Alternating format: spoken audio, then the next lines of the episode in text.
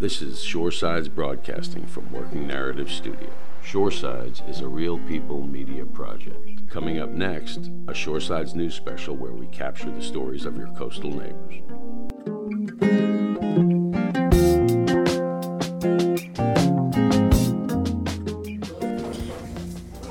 I am the owner and manager of Nippy's Soul Food Restaurant. I came up with the name because that was my mother's nickname.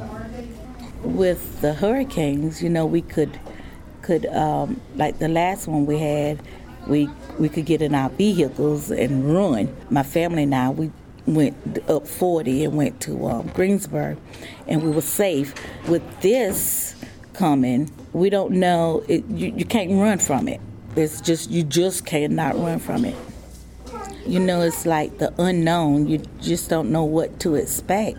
And so all we can do is be still and, and try to be ready. But right now it's, it's hitting me hitting me in the pocket.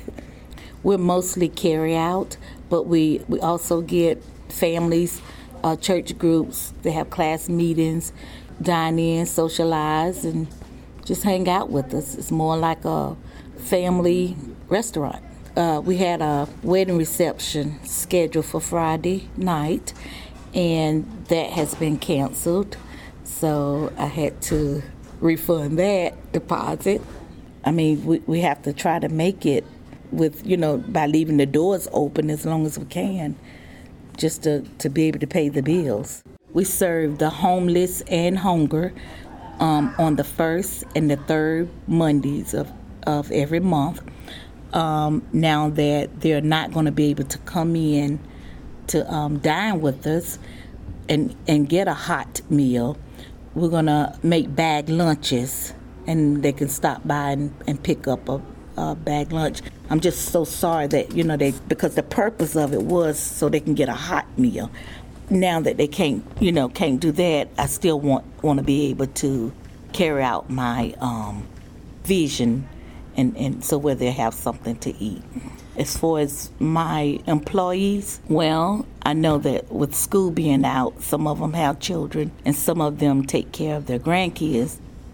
Now that school's out, then that it puts a lot more on me because now I have to do, you know, some of everything. You have to cook, wash dishes, fix plates, even after closing up the restaurant you know, it, has me really nervous and jittery. You know, closing all of the schools and then um, seeing the news and people can't get close to their parents in the nursery homes and grandparents and this thing is really serious. You know, it's coming, it's, but we just don't know when it's going to hit.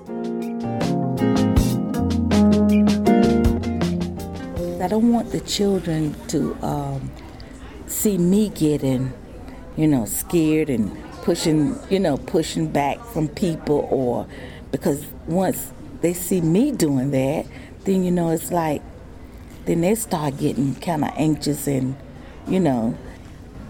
I really don't know what I would tell the community leaders because I don't know. And this is the first time that this has ever happened in the community or in the world so they don't know either. You know, if we all just sit back and just pray for one another and be there for each other, or to reach out, you know, lend a helping hand. That's I think that's about all we can ask for.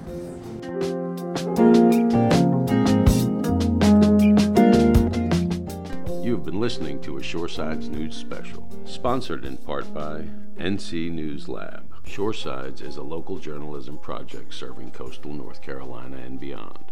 Thanks for listening.